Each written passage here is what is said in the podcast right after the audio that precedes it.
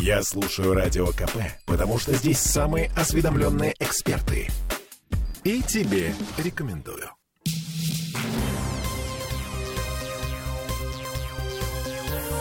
Темы дня.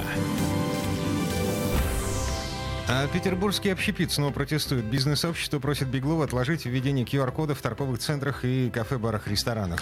И в Смольном идут на переговоры с бизнесом. По крайней мере, вице-губернатор Борис Петровский заявил, что власти Петербурга попробуют учесть желания рестораторов и торговцев. Это мы вернулись в студию радио «Комсомольская правда». Я Олеся Крупанин. Я Дмитрий Делинский. Напомню, даже уполномоченный по защите прав предпринимателей в Петербурге Александр Абросимов написал письмо в Москву в правительство федеральное с просьбой спасти э, питерские рестораны от ограничений Беглова.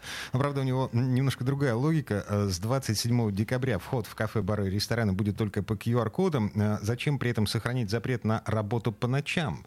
Это создает лишний риск банкротства, вообще дискредитирует правительственную кампанию по вакцинации населения, потому что э, ночью, ну, равно как и днем, в бары, рестораны с 27 декабря будут допускать только привитых людей с иммунитетом.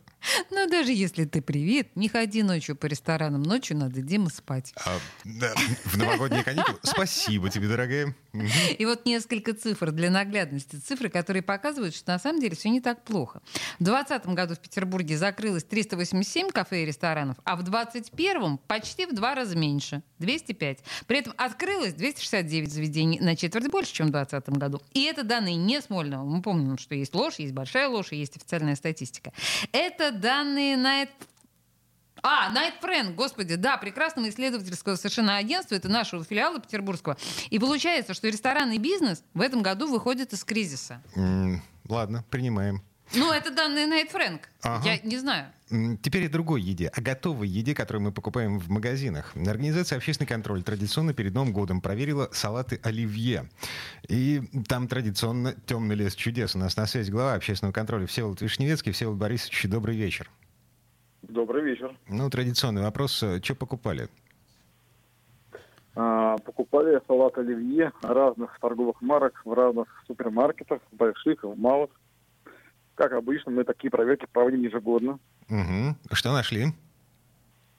А, ну, как всегда, очень много забраковок. Мы ежегодно бракуем от 8 э, до 9 образцов из 10, то есть 90% браковывается ежегодно популярной продукции. В частности, в этом году а, из 10 проверенных оливье, 6 а, были обнаружены бактерии группы кишечных палочек. О боже! А, а, во, а во всех восьми образцах, которые были признаны лабораторией Росстандарта не соответствующими требованиям микробиологии, а, было обнаружено превышение а, мезофильных, количества мезофильных, аэробных и факультативно анаэробных микроорганизмов. Э, вы сейчас ужасные слова говорите. Слушайте, это что значит? Насколько опасна эта микрофлора? А, ну, это, а, скажем так, условно-патогенная микрофлора. Это показатели, а, мезофильные анаэробные микроорганизмы характеризуют общее содержание вообще микроорганизмов в продукте питания угу. и применяются для оценки э, их микробиологической частоты. Ну и превышение содержания этих микроорганизмов говорит о первую очередь, о, о, о разных нарушениях. То есть это низкий уровень гигиены производства. Грязные руки. Да, загрязнение продукта во время транспортировки, mm. перефасовки. А, ну и так далее. Неправильное условия хранения, нарушение температурного режима. Слушайте, Всеволод Борисович, а мы сами, нарезая салаты дома, мы же мы не заносим туда такую же микрофлору? А, ну, во-первых, э, вы готовите салаты, конечно, из чистых продуктов. Вы смотрите, из чего вы их делаете. А в магазинах, как правило, конечно, ну, чего греха таить. А, и зачастую используется продукция уже э, с истекающим сроком годности, такой своеобразная утилизация пищевых продуктов происходит. Это и колбаса, и огурцы, например, тоже майонез. Ну, в частности, вот мы, э, проверяя эти салаты, обнаружили, что многие магазины заявляют, например, в составе зелень, но ее туда не кладут.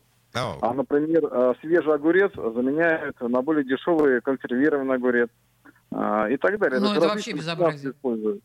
Да, и более того, что, например, э, во многих э, образцах просто нет обязательной информации об этом, о составе этого салата, о дате изготовления, о сроке годности. Вот вы имеете в виду, что когда вам нагружают в контейнер салат, а, и продавец вам наклеивает на контейнер на этикетку, то время, которое стоит на этикетке, это время, когда этикетка вылезла из аппарата, а не время, когда был изготовлен данный салат. О. Не забывайте, что срок годности этого салата 6 часов. Если вы, например, идете уже вечером после работы домой и покупаете салат на ужин, то имейте в виду, что срок годности его либо уже истек, либо близок к концу. И, конечно, обязательно смотрите на температуру хранения. Она должна быть не выше, чем плюс 2, плюс 4 градуса. А, то есть короткие сроки, жесткий температурный режим. А, обязательно вы должны это все проверять. А, ну и, конечно, э, информацию на этикетке обязательно смотрите. Вы должны понимать, из чего сделан этот продукт. А лучше всего готовить его самостоятельно дома, потому что э, вот мы сейчас проверяли салаты, средний чек 500 рублей оливье за килограмм. Это в среднем по городу. В то время как тот самый Росстат нам сообщил, что сегодня индекс оливье в этом году, в декабре, 327 рублей. То есть гораздо дешевле приготовить самостоятельно. А если вы еще замените колбасу на более дешевую курицу, тогда вы сможете добиться еще более низкой цены, примерно 187 рублей за килограмм. Господи, боже мой, золотые слова господина Вишневецкого. А, Всеволод Вишневецкий, глава А организации... Готовьте, готовьте сами, не покупайте кулинарию в магазинах. Принято. Вот. Противник э, кулинарных отделов Слушай, торговых сетей. н- нет, а он не противный. Ну, слушай, на самом деле это действительно абсолютно логично. Во-первых, мы понимаем цену вопроса, а во-вторых, ты же никогда не узнаешь, какого срока эта колбаса у тебя там настругана в этом салате в кулинарии. Роскошно. Представь себе, 31 числа, а у тебя рабочий день закончился в 9 вечера. Что ты будешь делать? Я не буду.